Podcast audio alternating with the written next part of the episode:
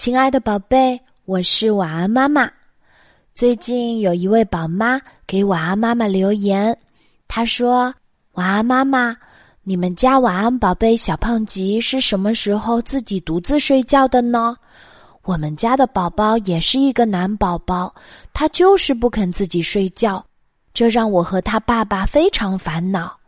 请晚安妈妈支支招，来说说你们家是怎么做的。”这位宝妈的留言让晚安妈妈想起了很多年前晚安宝贝刚出生的时候，在他从医院回到家之前，我们早早的为他准备好了可以摇晃的小床。我们家的这个摇床有五十多年的历史，这是家里的一位长辈他小时候睡过的。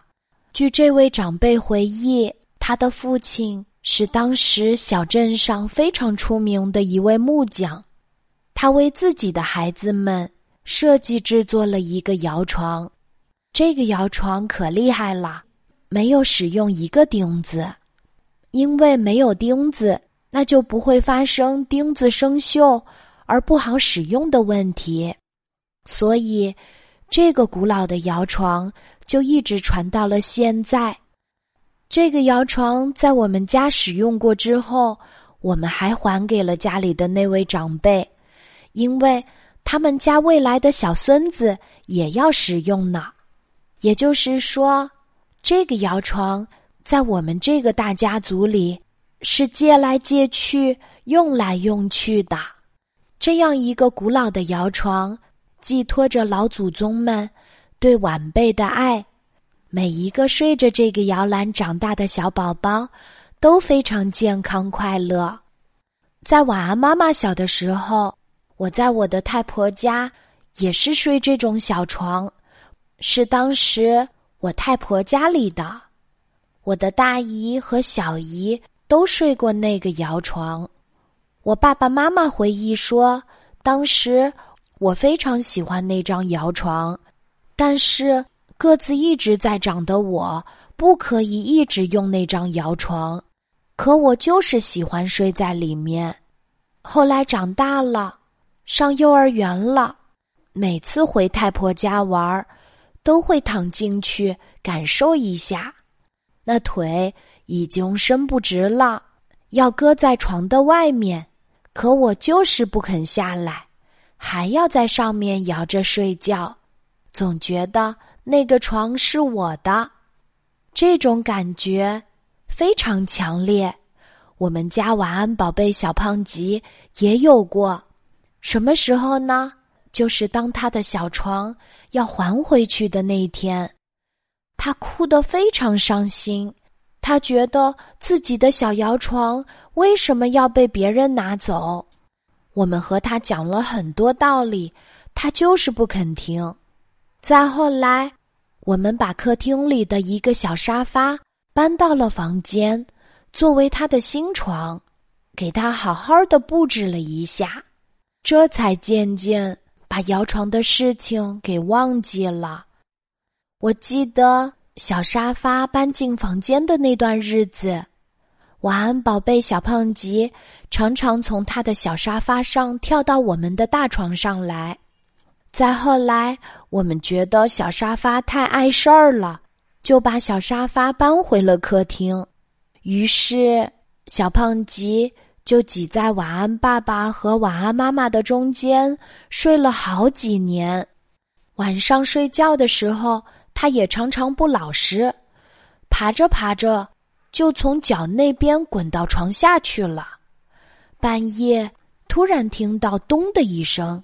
然后就是他响亮的哭声，那个时候他哭得好伤心啊，眼泪哗哗的，把他的小枕头都哭湿了。晚安，爸爸和晚安妈妈就想了一个好办法，每天晚上睡觉前，我们会把客厅沙发上的靠垫拿进卧室，放在床尾旁边的地板上，这样小胖吉半夜。即使翻到床下去，也会摔在靠垫上，就不会那么疼了。再后来，晚安宝贝小胖吉越长越大，一米八的床已经挤不下三个人了，挤着挤着，我们就把晚安爸爸给挤了出去。再后来，我们搬新家了，晚安宝贝小胖吉拥有了一个他非常喜欢的儿童房。我们家儿童房的墙壁是蓝色的，家具是奶白色的，里面有航海地图。有地球仪，有指南针，有很多做化学实验的瓶瓶罐罐。